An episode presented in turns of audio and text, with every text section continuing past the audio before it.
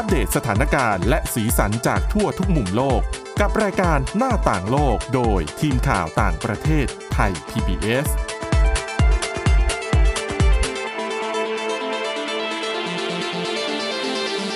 สวัสดีค่ะ สวัสดีค่ะ คุณผู้ฟังนี่คือรายการหน้าต่างโลกนะคะ เราก็กลับมาพบกับคุณผู้ฟังเป็นประจำนะคะ ตั้งแต่วันจันทร์ถึงวันศุกร์อะช่วงนี้ยังถือว่าอยู่ในช่วงเริ่มต้นของปีใหม่นะคะ เดี๋ยวเราจะเริ่ม เรื่องแรกในวันนี้ด้วยเรื่องดีๆ ฟังแล้วใจฟูกันนะคะอะฟังเรื่องนี้จากคุณจิรัชชาตาเอี่ยมรัศมี แล้วก็วันนี้พบกับดิฉันสวรักษ์จากวิวัฒนาคุณค่ะ ค่ะ วันนี้นะคะเรามีเรื่องราวที่จะสร้างแรงบันดาลใจให้อืมหลากหลายเรื่องราว แล้วก็ยังมีเรื่องที่น่าสนใจทางสุขภาพด้วยนะคะค่ะว่าเดี๋ยวนี้เนี่ยเราเห็นคนที่มีอาการสมองเสื่อมค่อนข้างมากเนาะอืมแล้วก็อย่างดาราดังบางคนอย่างเงี้ยค่ะก็ มีเราเคยเห็นเขาโลดแล่นอยู่ แต่ว่าตอนนี้อ่าเนี่ย สมองเขาเสื่อมก็จนไม่สามารถที่จะสื่อสารได้แล้ว อย่างอ่าคุณบรูซวิลลิสเนี่ย ก็เลยมีคำแนะนำมาเหมือนกันว่าค่ะจะทำยังไงให้ช่วยชะลอหรือว่าช่วยป้องกันอาการสมองเสื่อมได้อืมแต่ว่าก่อนอื่นเดี๋ยวมาเริ่มกันด้วย แรงบันดาลใจอืมอค่ะย่างหนึ่งนะคะ แล้วก็มันเหมือนกับว่าตอนนี้เนี่ยการที่ คลิปของใครสักคนจะไวรัลไปทั่วโลกเนี่ยค่ะ มันอาจจะเป็นประตูบานใหม่ที่พลิกชีวิตของเขาไปทั้งชีวิตได้ ทั้งแง่ดีและแง่ร้ายอืมแต่ที่จะหยิบยกมาในวันเนี้ยเป็นแง่ดีมากๆที่มันเกิดขึ้นนะคะ ไม่รู้คุณผู้ชมคุณผู้ฟังอาจจะเคยเห็นบ้างหรือเปล่านะ กับคลิปของเด็กอายุประมาณ 10 ขวบหน่อยๆนะคะ เป็นชาวไนจีเรีย แล้วเป็นภาพที่เขาทำท่าท่าเตรียมหมุนหรือพิวเวอืมไม่ไม่ทราบดิฉันออกเสียงถูกหรือเปล่านะอืมของบัลเล่ต์ก็คือท่าหมุนของบัลเล่ต์อะที่อธิบายไม่ถูกหมุนหนึ่งข้างแล้วขาจะต้องพับขึ้นมาเป็นกึ่งกึ่งๆสามเหลี่ยมคล้ายๆท่าต้นไม้ของโยของคะโยคะอ่าเออ อันนั้นแหละ แล้วเป็นการทำแบบเท้าเปล่าค่ะอ๋อท่ามกลางสายฝน คลิปเนี่ยค่ะแพร่หลายไปช่วงประมาณเดือนมิถุนายน 2020 นะคะโอ้ก็สองปีแล้วนะก็ก็สสอองงปีปีละสองสามปีละ แต่ว่ามันเป็นคลิปพลิกชีวิตของเด็กชายคนนี้ค่ะค่ะ เด็กชายคนนี้ชื่อเด็กชายแอนโทนีมาดูสนะคะ น้องเนี่ย ในช่วง 3 ปีที่ผ่านมาชีวิตเขาเปลี่ยนแปลงไป เพราะว่าคลิปที่คุณครูสอนเต้นของเขาอะ่ะ เป็นคนบันทึกแล้วก็เอาไปเผยแพร่เนี่ย มันก็ทำให้กลายเป็นสิ่งที่พลิกชีวิตและกลายเป็นแรงบันดาลใจให้กับหลาย ๆ คน ในแอฟริกาด้วยเหมือนกันโดยเฉพาะคนที่มีเป้าหมายอยากจะเป็นนักเต้น คือคลิปนี้ค่ะ อย่างที่บอกว่าคุณครูเขาเป็นคนอัดเนาะแล้วก็อัพขึ้นโซเชียลมีเดียแล้วปรากฏว่าดาราฮอลลีวูดคนหนึ่งคุณวิโอลาเดวิสเนี่ยเขาเห็นเขาก็เลยเอาไปโพสต์ต่อใน Twitter หรือว่าเดี๋ยวนี้เป็น X อะเนาะแพลตฟอร์ม X ปรากฏว่าคลิปมันก็เลยถูกส่งต่อไป คนก็เลยดูตั้ง 16 ล้านคน แล้วก็เลยทำให้น้องแอนโทนีคนนี้ค่ะ จากเดิมเขาก็เต้นไปตามมีตามเกิดอะอ๋เนาะอฮะค่ะ13ขวบ10กว่าขวบเนี่ยเออที่ไนจีเรีย ซึ่งไนจีเรียไม่มีโรงเรียนสอนเต้นเป็นเรื่องเป็นราวอืนะมไม่ต้องพูดถึงเลยว่าจะมีสถาบันบัลเล่ต์ที่เป็นที่นิยมหรือว่าค่ะเป็นสถาบันชั้นนำในแอฟริกาก็ค่อนข้างจะได้รับความนิยมน้อยอยู่แล้วล่ะ กับการอืมที่จะอืมส่งเสริมให้เป็นนักเต้นนะนะคะ แล้วพอคลิปมันไวรัลไปแบบเนี้ยปรากฏว่าแอนโทนีได้รับการเสนอที่จะให้ทุนการศึกษา จากสถาบัน Jacqueline Kennedy Onassis อืม School ค่ะซึ่งเป็น American Ballet Theatre คือเอาจริง ๆ สถาบันมันน่าจะเป็น American Ballet Theatre แต่จะมีทุนของ Jacqueline Kennedy Onassis School ที่จะให้เขาไปเรียนที่นู่น ก็คือเธอเป็นอดีตสตรีหมายเลขหนึ่ง ใช่อืมแต่ช่วงที่จะได้เนี่ยค่ะมันดันมีโควิดพอดี อ๋อ ใช่ใช่เออ2020 ใช่ไหมประมาณนั้นน้องก็เลยไม่ได้ไปค่ะแต่เขาก็ให้สอนที่บ้านน่ะ คือเรียนออนไลน์ เรียนบัลเล่ต์ผ่านออนไลเรียนน์บัลเล่ต์ผ่านออนไลน์ไปอืมคือมันก็เป็นการปรับตัวที่มันก็เจอกันแบบนั้นกันหมดทั้งโลกอะนะในช่วงค่ะเวลานั้นนะคะ แล้วที่มันดีกว่านั้นก็คือ พอหลังจากที่ผ่านไประยะหนึ่งแล้วเนี่ย พอโควิดมันผ่านพ้น น้องยังได้โอกาสเข้าไปเรียนที่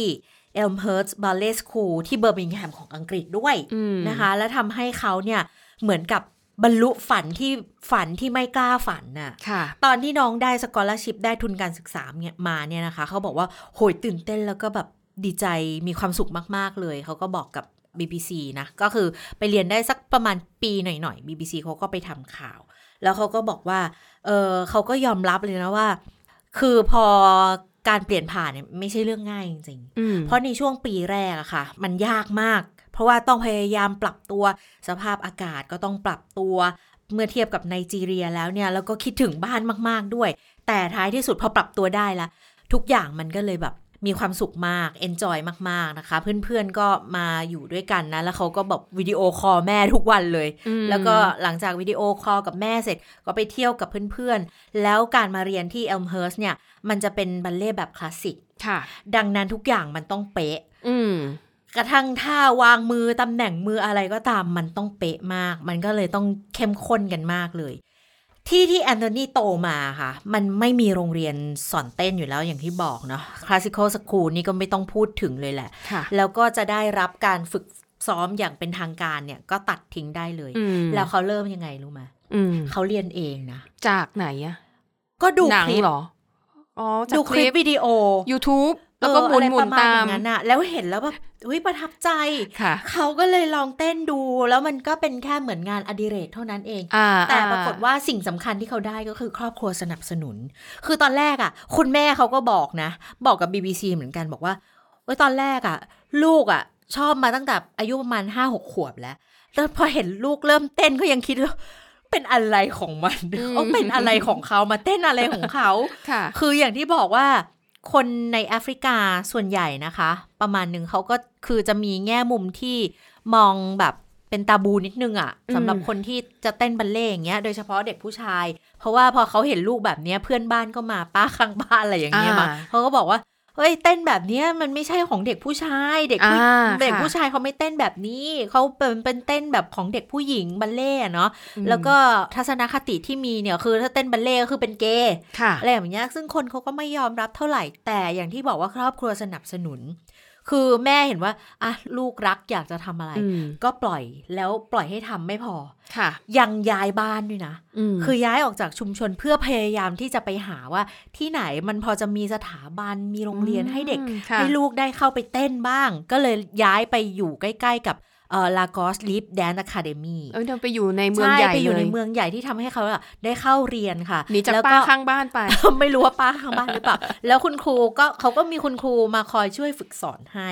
แล้วก็ได้โอกาสแล้วพอวันที่เขาอัดคลิปเนี่ย คุณครูเขาก็บอกว่าจริง ๆ วันนั้นน่ะน้องไม่ต้องไปโรงเรียนก็ได้อืมแต่เขาก็เลยซ้อมเองค่ะแล้วพอเห็นภาพมันก็คงจะสวยดีอะคุณครูเขาก็เลยแบบ เออลองอัดคลิปดูดีกว่าอืมคลิปเด็ก เต้นบัลเล่ต์เท้าเปล่าท่ามกลางสายฝนนะคุณคิดดูดิค่ะ มันก็สร้าง Impact ได้ประมาณหนึ่งเลยนะ คือถ้าภาพจำของคนส่วนใหญ่เนี่ย คนที่เต้นเด็กที่เต้นบัลเล่ต์ได้ต้องมีฐานะระดับหนึ่งใช่และห้องที่เต้นต้องเป็นสถานที่เป็นห้องมีกระจก มีราวเกาะ แล้วก็ต้องแต่งเนื้อแต่งตัวมีรองเท้าบัลเล่ต์คือใช่ไหคุมณต้องพร้อมทุกอย่างอะแต่ณเด็กคนนี้ถึงจะเต้นบัลเล่ต์แต่เด็กคนนี้ เต้นเท้าเปล่ากลางดินกลางทดิรายกลางสายฝน กลางแจ้งอืมกลางดินกลางทรายกลางสายฝน แล้วมันก็เลยกลายเป็นแรงบันดาลใจชั้นยอดเลย คือคืนแรกที่คุณครูโพสต์ไปก็บอก เฮ้ย เช้าวันต่อมา คนดูเป็นพันแล้วอะอ่าเออมันก็ไม่ได้น้อยเลยนะสำหรับค่ะคนที่จะมาเข้ามาดูคลิปเด็กคนหนึ่งอืมหมุนเพลินแบบริวเว่แบบนั้นน่ะค่ะ และยิ่งพอมีการแชร์ไปเขาก็เลยได้รับฝันที่แบบเกินจะฝันจริง ๆ แล้วเนี่ยอืมมันเป็นประตูบานสำคัญจริงๆคุณผู้ชมค่ะณผู้ฟัง เพราะว่าอย่างคุณครูสอนเต้นที่ในคิเบราค่ะที่ในโรบีของเคนยาเขาก็บอกเหมือนกันว่า เนี่ยเขาก็ประทับใจกับเรื่องราวของน้องแอนโทนีนี่มากเลยเหมือนกันนะ แล้วมันยากมากอะที่จะเห็นเด็กตัวน้อยๆ สักคนหนึ่งจะได้ทุน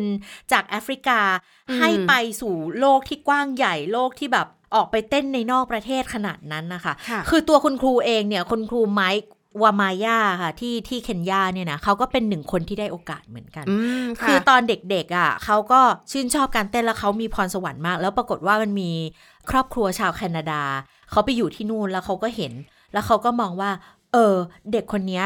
ดูแล้วมีพรสวรรค์ค่ะเขาพาไปที่แคนาดาอืมแล้วก็ได้ไปเปิดประสบการณ์ที่นั่นจนท้ายที่สุดเขาก็ได้กลับมาสอนที่เคนยาด้วย แล้วก็ยังมีอีกคนที่ได้โอกาสในลักษณะเนี้ย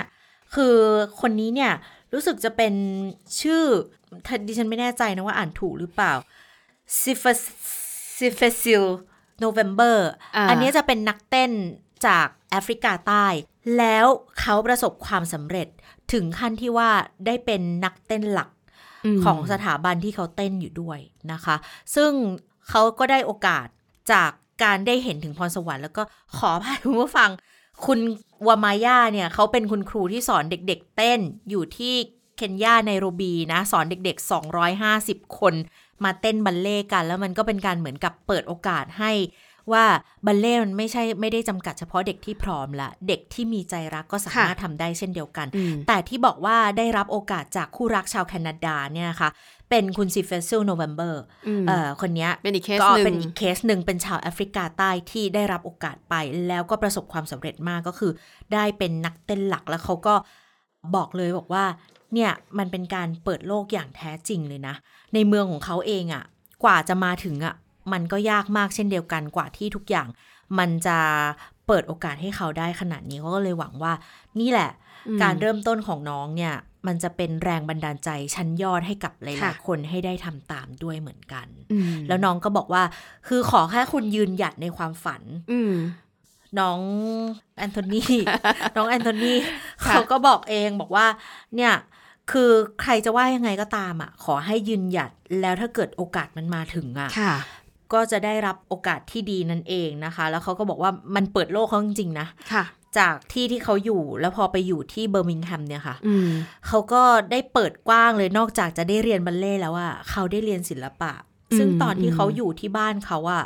ที่ไนจีเรีย เขาไม่ได้เรียนศิลปะนะอืมแล้วเขาก็ได้รับโอกาสบอกว่า เฮ้ยเขาชอบวาดรูปเขามีหัวทางศิลปะมากเนี่ย มันค่ะก็เป็นคลิปเปลี่ยนชีวิตของคนอีกคนหนึ่งด้วยเช่นเดียวกัน อะค่ะก็เป็นเรื่องราวดีๆนะคะ แล้วก็เหตุผลหนึ่งที่คลิปนี้ไวรัลเนี่ยอาจจะเพราะว่าพอมีคนมีชื่อเสียงใช่ที่มีส่วนหนึ่ง follower ส่วนหนึ่งเยอะๆ อยู่แล้วอะใช่พอแชร์ไปมันก็เหมือนกับเปิดช่องทางให้คนได้เห็นมากขึ้นใช่นะคะ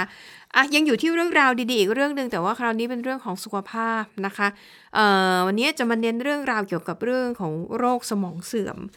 ซึ่งมันมีผลการศึกษานะคะที่พบว่า คนที่เป็นโรคสมองเสื่อมเนี่ยพบว่าอายุน้อยลงเรื่อยๆนะคะแต่ว่ามันยังพอมีวิธีที่เราจะดูแลตัวเองอย่างไร เพื่อที่จะชะลอหรือว่าลดความเสี่ยงที่จะเป็นโรคสมองเสื่อม ใช่เหมือนที่ดิฉันจำอะไรไม่ได้เมื่อสักครู่นี้เราให้ฟังแป๊บหนึ่งก็ลืมไปหมดแล้วพูดอะไรไป นะคะซึ่งก็บอกว่าอะดิฉันก็อ่านดูคร่าวๆแล้วก็เออจริงๆมันเป็นสิ่งที่เราทำได้เองด้วยนะ คือไม่จำเป็นต้องไปปรึกษาแพทย์หลักๆ ก็คือการดูแลร่างกายให้มัน แข็งแรงนั่นแหละค่ะนะคะอะไปดูรายละเอียดกันนิดนึงนะคะ อันนี้เนี่ยก็เป็นบทความนะคะที่ทางสำนักข่าว CNN นำออกมาเผยแพร่เขาพูดถึงเรื่องสถิติของคนที่มีอาการของโรคสมองเสื่อม ซึ่งเขาบอกว่าคนที่อายุน้อยที่สุดที่พบได้เนี่ยแล้วเป็นโรคสมองเสื่อมนี่คือ 30 ปีก็มีแล้วนะคะ โอ้ยอันนี้มันคือเป็นสมองเสื่อมสำหรับคนที่อายุยังไม่มากอุ้ยเด็กมากนะสามสิบใช่นะคะ แล้วเขาพบว่าข้อมูลที่สำรวจเมื่อปี 2021 ทั่วโลกเนี่ยมีคนที่มีอาการของโรคสมองเสื่อมประมาณ 4 ล้านคน อายุตั้งแต่ 30 ถึง 64 ปี อันนี้เป็นข้อมูลจากปี 2021 แล้วเขาก็พบว่าไอ้ปัจจัยเสี่ยงที่จะทำให้คนเป็นโรคสมองเสื่อม หรือเป็นอัลไซเมอร์เนี่ยนะคะ มันจะมียีนตัวหนึ่งนะคะ ที่ชื่อว่า APOE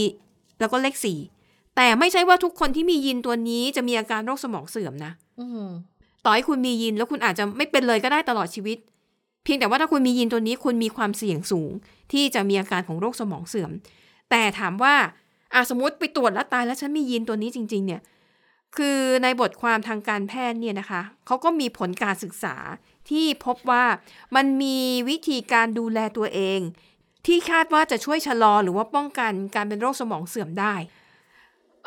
สิ่งหลักๆที่เขามองว่ามันเป็นความเสี่ยงเนี่ยก็คือการสูบบุหรี่ การที่คุณมีภาวะก่อนเบาหวาน หรือคุณเป็นโรคเบาหวานค่ะนะคะการเป็นโรคอ้วน ความดันโลหิตสูง มีอาการซึมเศร้า แล้วก็โดดเดี่ยวตัวเองออกจากสังคม แล้วก็อะถ้าคุณอยู่ในภาวะของการสูญเสียการได้ยินเนี่ยองค์ประกอบเหล่านี้มันจะทำเพิ่มความเสี่ยงทำให้คุณเนี่ยเป็นโรคสมองเสื่อมเพิ่มมากขึ้น คือดิฉันน่ะอ่านมาถึงตรงเนี้ยแล้วสงสัยว่าการสูญเสียการได้ยินเนี่ย มันเกี่ยวข้องยังไง นั่นน่ะสิเขาบอกว่า มันมีความเชื่อมโยงกับความหดหู่ความซึมเศร้าอืมเหมือนกับอะถ้าเมื่อก่อนเราอาจจะเป็นคนที่เคยได้ยินได้ตามปกติ แต่พอต่อมาเนี่ยอาจจะมีความผิดปกติบางอย่าง หรือประสบอุบัติเหตุแล้วทำให้คุณกลายเป็นคนที่สูญเสียการได้ยิน คนกลุ่มนี้จะมีอาการซึมเศร้าหนักและไอ้ความซึมเศร้าเนี่ยค่ะ มันเชื่อมโยง มันเพิ่มความเสี่ยงที่จะทำให้คุณนั้นมีอาการของโรคสมองเสื่อมด้วย แล้วก็การขาดวิตามินดี ก็เสี่ยง วิตามินดีนี่คือได้จากแสงแดดใช่ไหมคะ แปลว่า ถ้าคุณเก็บตัวอยู่แต่ในบ้าน หรือคุณอยู่ในประเทศหรือในพื้นที่ที่มันไม่ค่อยมีแสงแดดอืมซึ่งอันเนี้ยมาสอดคล้องกับผลการศึกษาก่อนหน้านี้ที่พบว่า คนที่อยู่ในประเทศที่แบบปีปีหนึ่งมันจะมีแสงแดดอยู่ไม่กี่เดือนอือะมจะมีภาวะซึมเศร้าสูงมาก มีความเสี่ยงที่จะเป็นซึมเศร้าสูง อืม ดังนั้นเนี่ยนะคะ คืออันเนี้ยมันไม่ได้ร้อยเปอร์เซ็นต์นะ ว่าถ้าคุณค่ะทำแล้วคุณจะไม่เป็นเลย แต่เชื่อว่ามันจะช่วยลดความเสี่ยงได้มากทีเดียว ดังนั้นเอาสรุปเลยแล้วกัน เราจะดูแลตัวเองอย่างไรได้บ้าง เพื่อลดความเสี่ยงที่จะเป็นโรคสมองเสื่อมนะคะ ข้อแรกคือไม่สูบบุหรี่ อืมซึ่งอันเนี้ยดิฉันว่าทั้งบุหรี่ธรรมดา แล้วก็บุหรี่ไฟฟ้าด้วย ไม่สูบบุหรี่สองก็คือพยายามดูแลตัวเองให้สุขภาพแข็งแรง ให้มีน้ำหนักตัวอยู่ในเกณฑ์ที่พอดีนะคะ แล้วก็ต้องระวังเรื่องการบริโภค ไม่ควรจะให้ตัวเองเป็นเบาหวาน แล้วเขาบอกว่าสิ่งที่น่ากลัวอีกกลุ่มหนึ่งคือกลุ่มที่มีภาวะก่อนเบาหวาน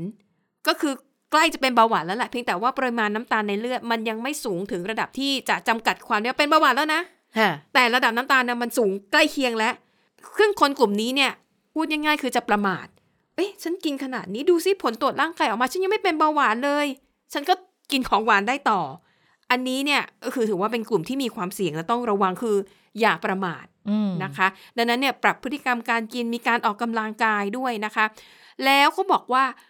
ให้คุณพยายามเรียนรู้สิ่งใหม่ ๆ ตลอดเวลา เพราะบางทีเนี่ยบางคนโอ้ทำเสร็จจากงานก็เหนื่อยแล้วเนาะมันก็ไม่อยากทำอะไร อยากจะทิ้งตัวนอนโง่ๆดูหนังดูละครอะไรอย่างเงี้ย แต่เขาบอกว่าถ้าหากว่าคุณได้ลองเรียนรู้อะไรใหม่ๆค่ะเช่นอาจจะเป็นอะอย่างสมมติดิฉันก็แบบสมัยประถมมัธยมเนี่ย มัธยมตอนปลายเนี่ยฉันเรียนฝรั่งเศส แต่พอเอ็นทานจบเราไม่ได้ใช้ก็ลืมดิฉันก็อาจจะแบบเออไม่มีอะไรทำไปรื้อฟื้นภาษาฝรั่งเศสสิมันทำให้สมองเนี่ย ได้ลองเรียนรู้สิ่งใหม่ ๆ ข้อต่อมาค่ะ พยายามหางานอดิเรกทำอย่าปล่อยให้สมองมันอยู่เฉยๆอะพยายามให้มันได้คิดได้ทำงานอะไรบ้างนะคะ ข้อต่อมาค่ะ พยายามเข้าไปมีส่วนร่วม ไปมีปฏิสัมพันธ์กับคนในสังคมอื่นๆ บ้าง เช่น อ่าช่วงปีใหม่เนี่ยที่ผ่านมาเนี่ยดีเลย เป็นโอกาสดีที่จะใช้เป็นข้ออ้างในการนัดเพื่อนฝูงมาเจอกันค่ะนะคะ มาเจอกันมากินข้าวมาพูดคุย หรือถ้ารู้สึกว่าโอ้ยเพื่อนเขาก็มีเวลาของเขากับครอบครัวก็ได้ พบปากกับเพื่อนเพื่อนกับครอบครัว พยายามมีปฏิสัมพันธ์กับคนรอบข้าง แต่แน่นอนนะคะว่าต้องเป็นความสัมพันธ์ในเชิงบวกอ่า ไม่ใช่ครอบครัวท็อกซิกอยู่ทุกวีทุกวันเออไม่ใช่ครอบคเจรัวอมาหเจอน้ากักันนเมื่อไหร่จะแต่งงานอ่าทำไมอ้วนจังแล้วก็หาเงินตีได้กันเท่าไหร่แล้วเนี่ยอืมนะคะ ก็คือพยายามสร้างบรรยากาศที่มีใช้เวลาอย่างมีคุณภาพหรือที่เรียกว่า quality time นะคะค่ะแล้วก็พยายามออกกำลังกายอย่างสม่ำเสมอนะคะทำให้ร่างกายเนี่ยได้ขยับเขยื้อนเคลื่อนไหวตลอดเวลาอืมเช่น อาจจะเริ่มต้นด้วยการเดินให้มากขึ้นนะคะหรืออาถ้าบางคนไหวอาจจะไป เข้าฟิตเนส จ่ายรายเดือนหรือบางคนอยากประหยัดสวนสาธารณะเลยค่ะค่ะเดี๋ยวนี้เนี่ยหลาย ๆ ที่เขามีให้คุณไปใช้บริการได้อยู่แล้ว ก็ลองหาเอา เอาที่สะดวกใกล้บ้านนะคะ ก็บอกว่าอะวิธีการทั้งหมดเนี่ยมันคือวิธีที่จะดูแลตัวเอง แล้วก็เรื่องของวิตามินดีในเมืองไทยดิฉันไม่ห่วงอยู่แล้ว เราได้รับวิตามินดี อาจจะเยอะเกินความต้องการด้วยซ้ำอืม ไม่จริงถ้าเกิดเราไม่ออกไปโดนแดดมันก็ไม่ได้นะ เพราะว่าอืมวัยเราเราๆเนี่ยหลายคนขาดวิตามินดีนะคะ เพราะไม่โดนแสงแดดเนี่ยนะ คือไม่ออกไม่ออกแดดไงหมายถึงมาขับรถมาทำงาน เออ แล้วก็อยู่แต่ข้างในเนี่ยไม่ได้ออกไปไหนอะ่ะ ค่ะเออมันก็อาจจะเป็นอีกหนึ่งเรื่องที่ทำให้เดี๋ยวนี้คนมีความซึมเศร้าค่อนข้างเยอะนะ เพราะว่าเราไม่อยากออกไปโดนแดด เพราะมันร้อนมากนั่นเองอืมนะคะ อันนี้ก็มีส่วนด้วยเหมือนกันนะเพียงค่ะแต่ว่า เออ ก็ต้องดูแล้วล่ะ ว่าเราจะปรับแบบไหนเพื่อป้องกันไม่ให้เกิดอาการสมองเสื่อมก่อนวัยได้นะคะอะปิดท้ายกันด้วยเรื่องราวดีๆของเมืองนอก สถานที่พักพิงสัตว์ค่ะค่ะ คือเมืองนอกเนี่ยเวลามีสัตว์ที่หลงหลงหรือว่าถูกทสุอดนัขทิ้งจรจัดหรืออะไรอืมก็ตามเนี่ย เราก็ไม่ค่อยเห็นตามท้องถนนเนาะโดยเฉพาะในสหรัฐ เพราะว่าเขามีศูนย์พักพิงสัตว์นั่นเองนะคะ แต่อันนี้เนี่ยเป็นเรื่องราวดีๆ ที่เกิดขึ้นที่ศูนย์พักพิงสัตว์ ที่ Adams County ของเพนซิลเวเนียค่ะ เขาบอกว่ามันเป็นครั้งแรกในรอบ 47 ปีเลยนะ ที่ในช่วงก่อนคริสต์มาสน่ะศูนย์พักพิงสัตว์แห่งนี้ ไม่เหลือสัตว์รออดอปเลยแม้แต่ตัวเดียวไม่ว่าจะหมาจะแมว คือไม่ใช่ว่าถึงกำหนดแล้วเขาต้องพุทดาวพุดดาวตามกระบวนการนะ แต่มีคนไปอดอป จนหมดศูนย์อะอันเนี้ยแปลก เออ อันเนี้ยมันเป็นข่าวดีแล้วเขาก็ภูมิใจค่ะนำเสนอมากเลยนะเขาบอกโอ้โหมันเป็นครั้งแรกเลยที่ไม่เหลือเลย เพราะว่าช่วงเขาบอกว่าก่อนหน้าจะประกาศอะสักแค่ประมาณสองสามสัปดาห์เองก่อนที่จะออกมาประกาศครั้งเนี้ยนะยังมีหมาอยู่แบบ เต็มเลยรอบ้านใหม่ แต่ปรากฏว่าค่ะอยู่ๆไม่รู้ทำไมเกิดอะไรขึ้นนั่นสิคนมาขอรับกันเป็นร้อยอะค่ะ จนน้องหมาที่รออดอปอะไม่พอหมดศูนย์อย่าเรียกว่าไม่พอหมดศูนย์ไปเลยค่ะ คือบางส่วนเนี่ยที่ที่มารอที่ศูนย์ทางเนี้ยบางส่วนก็อาจอาจจะเป็นหมาหลงอะไรอย่างเงี้ยอ่าผู้ปกครองก็มารับกลับเจ้าเจ้าของก็มารับกลับบ้านอืมแต่อันนี้อืมก็มีคนอดอปกลับไปหมด ซึ่งมันก็เป็นเรื่องน่ายินดี ซึ่งก่อนหน้านี้ค่ะเขาบอกว่า ปีเนี้ยนะ เฉพาะทั้งปีเนี้ยค่ะ เขามีสุนัขที่รออดอปอยู่ประมาณ 500 กว่าตัว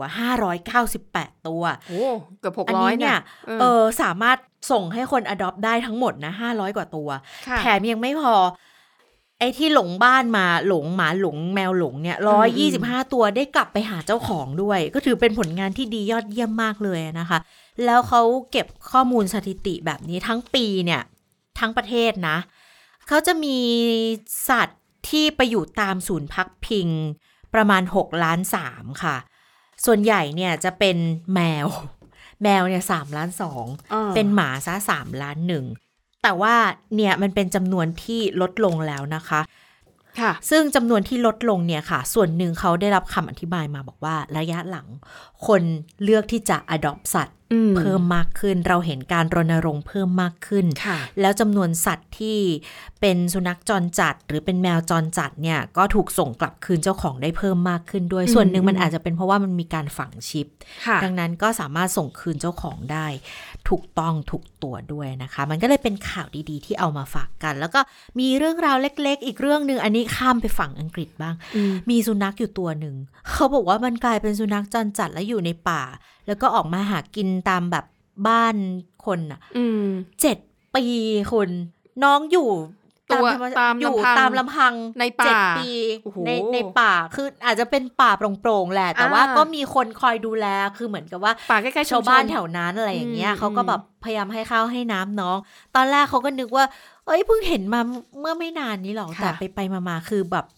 ดูน้องจะอายุเยอะแล้ว เพราะว่าคิ้วหน้าเริ่มเริ่มมีหนวดงอค่ะกหนวดขาวงอกงอกๆอะไรอย่างเงี้ยค่ะ แล้วท้ายที่สุดเนี่ยก็จะมีองค์กรที่เขาจะดูแลสัตว์เหล่านี้ค่ะอืมเขาก็ไปช่วยมาได้ เขาก็บอกว่าใช้วิธีการแบบเอาไก่แบบอุ่นมาดีๆเลยนะไปล่อให้ออกมานๆเออโปะด้วยตับค่ะเอาไปล่อน้องออกมาใส่แล้วก็จับใส่กรงมาอืมเพื่อที่จะหาเจ้าของคือตอนแรกก็นึกว่าเป็นหมาหลงอะไรต่าง ๆ นานานี่แหละ ปรากฏว่า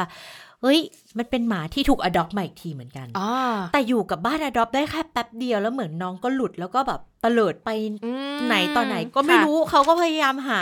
แต่หาไม่เจอเขาก็เลยอ่าโอเค ตัดใจทีนี้เจ็ดปีผ่านไปอ่าหาเจอแล้วด้วยชิปที่ฝังอยู่ก็รู้ว่าชื่อน้องโรสเขาก็อ่าฮะพยายามติดต่อหาเจ้าของที่ไปอดอปมาค่ะค่ะแต่ปรากฏว่าเจ้าของก็บอกว่าเออตอนนี้ย้ายบ้านแล้วแล้วไม่สะดไม่วกสะดวกที่จะดูแลแล้ว แต่ก็ไม่เป็นไรเพราะตอนเนี้ยก็อยู่ในการดูแลขององค์กรที่ช่วยพิทักษ์สัตว์แล้วด้วยนะคะ นี่ก็เลยเป็นเรื่องราวน่ารักน่ารักให้เอามาเล่าสู่กันฟังในวันนี้ค่ะ ค่ะอะและนี่ก็คือเรื่องราวทั้งหมดที่พวกเรานำมาเสนอหวังว่าจะเป็นประโยชน์คุณผู้ฟังบ้างไม่มากก็น้อยค่ะ วันนี้หมดเวลาแล้วเราสองคนและทีมงานลาไปก่อนพบกันใหม่ตอนหน้า สวัสดีค่ะ สวัสดีค่ะ Thai PBS podcast. View the world via the voice.